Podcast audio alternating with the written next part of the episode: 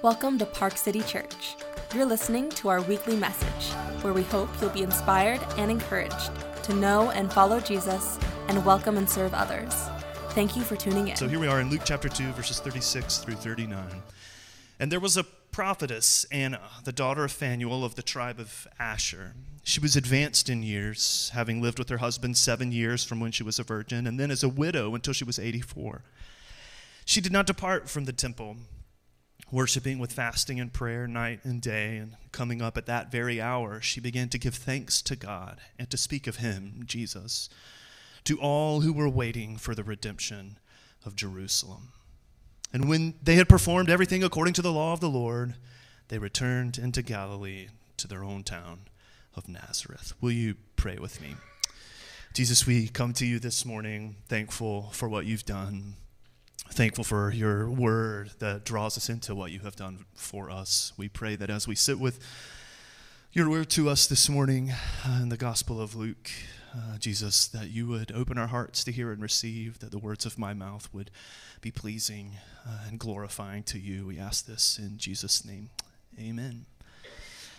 Uh, so, the feeling of deja vu, right? I don't know how you explained it or if you believe it's a thing or what kind of a thing it is. I don't know. But I think, you know, we the, the feeling, uh, the summary I'm going to use is the sense of like we've been here before, right? You're like, wait a second, I've, I've been here before. Many of you felt that yesterday, the Chiefs winning a playoff game, right? I did see, I just want to clarify. I know Mahomes and all the things and Nadal. I didn't want to just give the wrong impression here, but.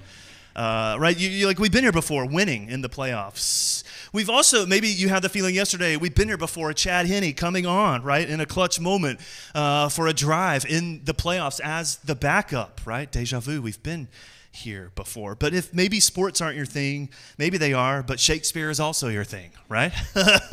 Just want to make sure we sort of cover all of our bases here. Shakespeare in his 76th sonnet says, Oh no, sweet love, I always write of you, and you and love are still my argument. So all my best is dressing old words new, spending again what is already spent. For as the sun is daily new and old, so is my love still telling what is told. Deja vu, we've been here before. I, I, do think sometimes at Park City, it's that kind of sense. We're just saying the same sort of old thing again. The good news of the gospel, God's gracious word and act in Jesus to and for you are, are old words. We try to say new each week. We, we are dressing old words new deja vu. Right? We've been here before. I, I think um, in our reading of the passage this morning, quite literally in the text, like in the story of Luke's gospel, if you were here last week or you're familiar with it, you, you literally get you, literally sort of get a, a, the sense of like we've been here before because we, we we have. We were literally here before. In this moment in the story, we were in this place in the temple with this family, with this baby. We were here. We had an interaction with an old gentleman named Simeon, and in this same sort of scene, we we, we bump into sort of uh, reliving this kind of experience. Again, it's all, it almost feels redundant in Luke's gospel as he tells us the story, this moment with Simeon and and the baby Jesus, and now Anna, right on the hills of it. Anna. Much like Simeon, right? We've been here before in the story. Anna, like Simeon, is, is sort of um, brought into the pages of Luke's story as a kind of reliable and, and faithful witness to what is happening and, and who uh, this is, who this baby is, right? We've, we've, we've been through all the sort of grand Christmas stories of angelic visitations, all these kinds of things, shepherds, all these incredible things, and now we're, we're in the heart of sort of the place in which God has made us home with his people. We're in the temple, we're, we're, we're sort of in the heart of things, this Jewish family dutifully following the Jewish laws and customs, and in this moment they bump into Simeon and now Anna, and, and, and each of them a voice, a kind of reliable and faithful witness that all that you've experienced in this story, let us sort of help you see what is happening here. We, we see it with, with Anna uh, from the get go, right? He, he, he's, Luke is careful to situate her in her history, uh, in her heritage, right? In verse 36, there was a prophetess, Anna, the daughter of Phanuel of the tribe of Asher. Now, uh, whatever we make of the particulars, probably as you're reading a story or reading scripture, maybe reading it devotionally, looking for something to apply to your life in the present moment, these are not typically the places we go. And if you're like me, you just kind of skirt through quickly over these kinds of details because they're too specific in some sense. But, but we, we, we, we just want to suggest to you this morning as we hold them that the first move Luke is making here is you've been here before. He's situating her in a very long history and heritage the story of God's work in his people, the people of Israel. She is a part of that story, and it's been a long one, right? He, he situates her in, in this story as a reliable and faithful witness, but not just sort of her sort of grand history. Luke gives us a little bit of her personal history right? Like, like yes, she's a part of this sort of big ongoing thing that existed before her that now she's a part of, but her own life has its own ups and downs. We read, Luke tells us she was advanced in years. Such a beautiful euphemism, I guess, you know, like. Uh, better than saying, well, she was old. You know, I don't know. Um, having lived with her husband seven years from when she was a virgin, and then as a widow until she was 84. And in this moment, pulls us into like she has a personal story too. There's some discussion over sort of the, the, the nature of those numbers. Had she been, a, is she 84 years old or had she been a widow for 84 years? Regardless, the point is like she has a long personal history, in this case, full of grief. Right? well, What, what, what had filled those spaces in her life. Luke draws us into not just the truth that she's a part of this existing story of God's work, but that she has a personal sort of history and story here not just, not just her heritage and her own story, but as a part of that personal life, we get a sense for her faith as well. Luke, it's beautiful. He's so concise, but he draws us into all these uh, kind of nuances. He says, he tells us, so we know she's a, a, part of God's people. We know she's lived a while and experienced ups and downs in life. And, and now we discover that in the midst of all that, she did not depart from the temple, worshiping with fasting and prayer night and day. I mean, you read a sentence like that, and immediately I'm just, I'm just like, she's like a super saint, right? No one I know is, well, some people, but people aren't generally like that, right? I mean, this is, she is exceptional in her faithfulness here. It's, it's beautiful and, and uh, um, intense, provocative, even as you read her example. The, the sense in Luke's gospel, we'll, you know, we'll pick up fasting, for example. On the pages of Luke's gospel, some have observed that fasting is a kind of protest. It, it's a confession that like something is broken in the world and, and in need of God's intervention. And so there's this move into fasting, and you get the sense in which for Anna, as she looks around in the, the history of her big story, but also the ups and downs of her personal and private life, that, that fasting, confessing, protesting the things that are broken in the world as she has experienced them. It's a beautiful picture. And then it finishes uh, finishes with this kind of witness, this beautiful witness. So she comes in, right? Uh, coming up at that very hour. Luke is precise. What I think that phrase is certainly meant to indicate this is not just sort of like a fortuitous like meeting. Right, there's providential uh, work here. This moment with Simeon holding, taking up the baby Jesus, the family there, Simeon announcing God's work. And, and at this particular moment, Anna is drawn up in this story. And as she's caught up in it, as she sees this baby, maybe she reaches a wrinkled hand out and, and, and it just, you know, caresses that infant head and, and, and says, Luke tells us in that moment, she began to give thanks to God, to speak of him to all who were waiting for redemption. It's a ah, beautiful image. I love the way that sort of paraphrase the New Living Translation says she talked about the child to everyone who had been waiting expectantly for God to rescue, to rescue Jerusalem. I, I wonder, as we sit with the story, right, if this isn't a bit of like the deja vu kind of space. We've been here before. We were here with Simeon, waiting, waiting, waiting. And we're here again, Anna, waiting expectantly for God to rescue, waiting, waiting for God to rescue, waiting, waiting. I, I wonder this morning if Anna isn't a word, this story as Luke gives it to us, a word of hope to people who maybe even in our community still have been here before. Maybe I think I think we could step into the feeling as we did last week in a few different ways. Uh, the feeling of, of, of waiting, right? It's a beautiful moment. Anna and an infant Jesus. I, I wonder, right, as she as she as she enters this scene in Luke's gospel, so much history right? Like Luke has told us her grand history, her personal history, and she comes into this moment. I wonder how much heartache did, did her history hold? A widow for decades, and how much deferred hope was sort of hidden in those 80 years as she comes face to face with the infant. Every wrinkled line, a story of her joy and her grief, of waiting and worrying, of celebrating and laughing tastes of future hopes that things would be better, but also reminders of present brokenness, every wrinkled line telling a story. Reminders.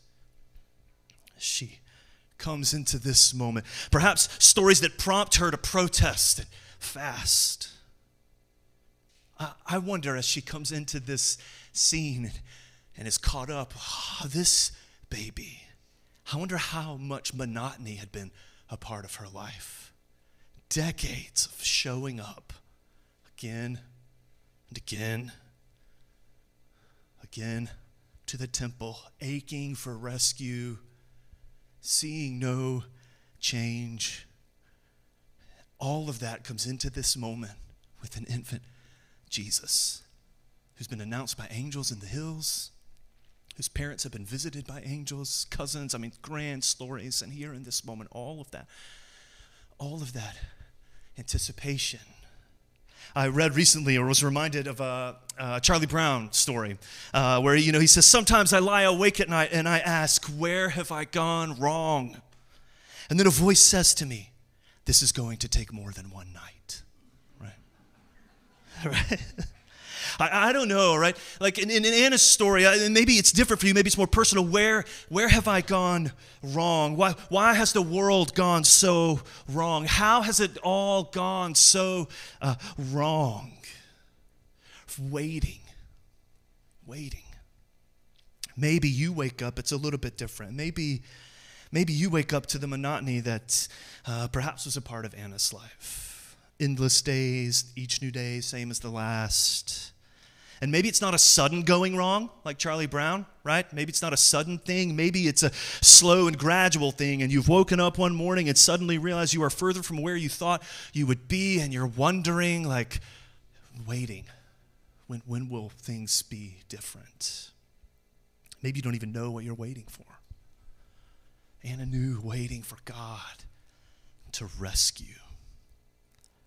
I think sometimes I read a story like this and I think it's a, I, I do think it's a, it, it is an appropriate application. But we, we want to read a story like this, and, and we, I want to say things like, man, be a faithful witness like Anna.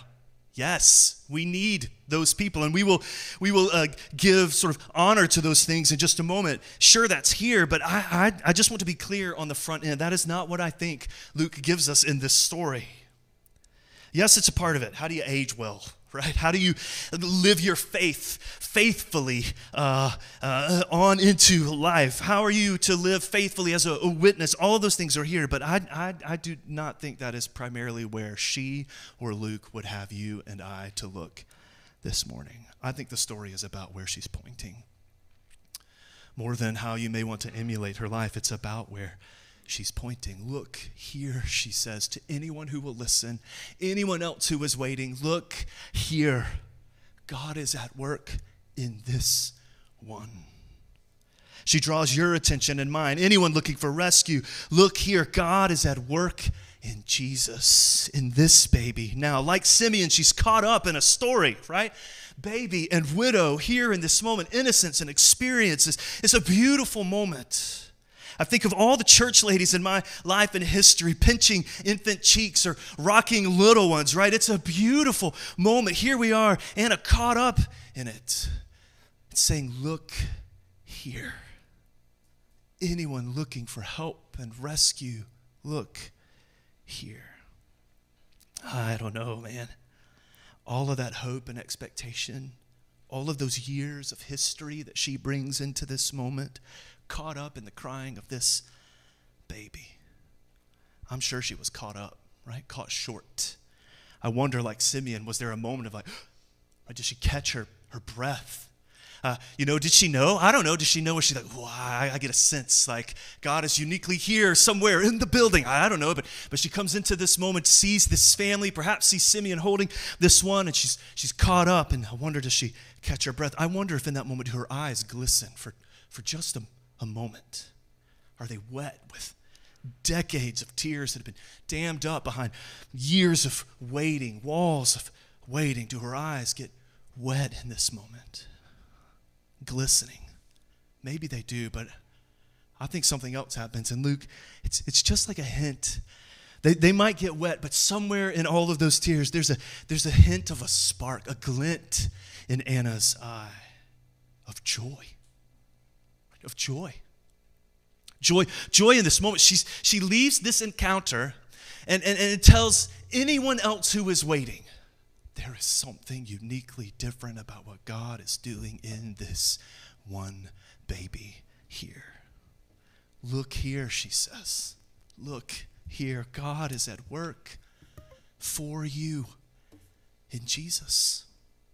Look here, she says this. There is a hint of, of, of joy. I'm sure there's relief, like Simeon perhaps, and exhale all of these years looking for rescue. And here in this moment, she catches, catches a, a glimpse of it, but no doubt a, a gleam of joy as well. If you'll indulge the sort of imaginations of uh, my imaginations this morning, I, I do wonder, you know, this is, this is all extra, I read a story like this and I'm like, well, what happened next for Anna? Right? Like, it's this beautiful moment. We get this glimpse, and then she leaves the pages. But I, I, I wonder uh, what, what, it, what it looked like next. I mean, how many times has she walked this route in the temple? Come into this place carrying all of her expectations, all the hopes, deferred hopes, all of those things. There were probably days when her hope would, would wax and wane, right? You know, I, I'm sure she's human, right? She'd come in alive and sometimes probably empty. And in this particular day, she sees Jesus. There's a moment of gratitude and worship, a recognition God is rescuing me and us here.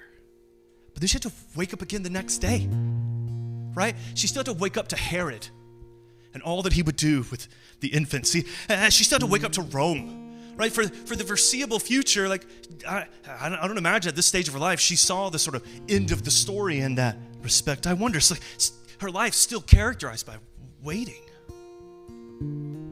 Again, this is just my imagination, sanctified or no, so you take it or leave it. But I wonder, right, like if she had lived long enough and had to face Good Friday, what the feeling would have been. Like, I wonder what the feeling would have been. Would her soul have been pierced also? like we read last week? What, what, what the feeling? I've been waiting for so long. All of that expectation in this moment. But then the resurrection. I wonder what her experience of the resurrection would have been. All those tears coming back. At the same time, that glint of joy that she had tasted so long before, I, I don't know. Again, it's all just conjecture, this bit, but I do think it draws us into a bit of what I want us to consider is happening in this moment in the story. Anna, with her lived history and the big story of which she's a part, comes into this moment. No doubt she knew the feelings of deja vu. We've been here before. Probably felt it in that moment. Expectations growing, ebbing, and flowing. Maybe you feel it this morning. I think there's a few ways you could step into that feeling. One is like maybe you're here and the feeling of waiting resonates with you. Anna's word to you and me, if you're in that place is the same. Look here, God is at work for you in Jesus. Maybe your life is full of its own wrinkles of faith, lines filled with grief and joy, hopes deferred or fulfilled, all those kinds of stories and histories. And you're sort of in this moment, and that feeling in this passage of waiting resonates with you. I've been here before. But, but I, I, think maybe there's another group of us in the room who maybe y- you recognize a feeling in this room of just faithfully showing up. The word to you is the same. Look here, God is at work for you in Jesus. Maybe in our community, right? Like faithful saints, you've lived storied lives, intimately familiar with your own sort of highs and lows and joys and griefs every time you show up in our community, you say to anyone who will listen, anyone waiting for rescue, look here. God is at work for you in Jesus. I'm thankful for that witness in my own life, in our community here. Maybe you've held an infant, chased a toddler maybe even spoken to grown adults who are in the middle of their own waiting and grieving and trying to live faith. And every interaction of that sort, every moment of your presence in our community, a declaration like Anna's look here. God is at work in Jesus for you. Well, one more group of people. I, I think maybe you could step into the feelings of deja vu. And that's if you're kind of like in a place in your faith journey where it's a distant sort of memory, and maybe you're coming back to it. Maybe stepping back into things that feel familiar because they had been a part of your life, maybe way back, maybe recently, uh, but still they feel distant. And you come into a place like this, like this feels familiar. You have experiences and feelings of deja vu, but, but on the other side, it's you know just a little uncomfortable. The word to you is the same. Look here. God is at work for you in Jesus. I, I read a description uh, just this week for something else about the church, and they were using these images, kind of the history of the church. And uh, one image was a hospital particularly in places where church and state sort of have been married together, so the church can kind of function, and, and the culture, whether or not they choose to engage in it, can just assume it will be taken care of. It will be there. Essentially, the author was making the point it will be there when we need it. Like a hospital. Someone keeps it running. Got important people doing that sort of thing over there, but I generally try to avoid it, right? but I need to know it's there if I need it. I'm not endorsing that as a view of the church, but I don't know, man. There's a bit of grace in that picture for you and me. That Anna's story is a reminder not of our faithfulness, of God's. That God is at work in Jesus for you. That whenever you show up, when, whenever you or your friends may show up to a life of faith, the, the word is the same.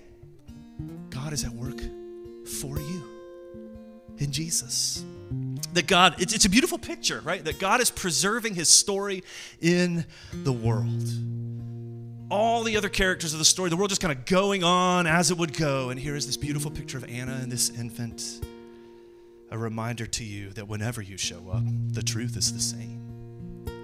God is at work for you in Jesus. I'll close with sort of this last, I don't know, anticlimactic observation.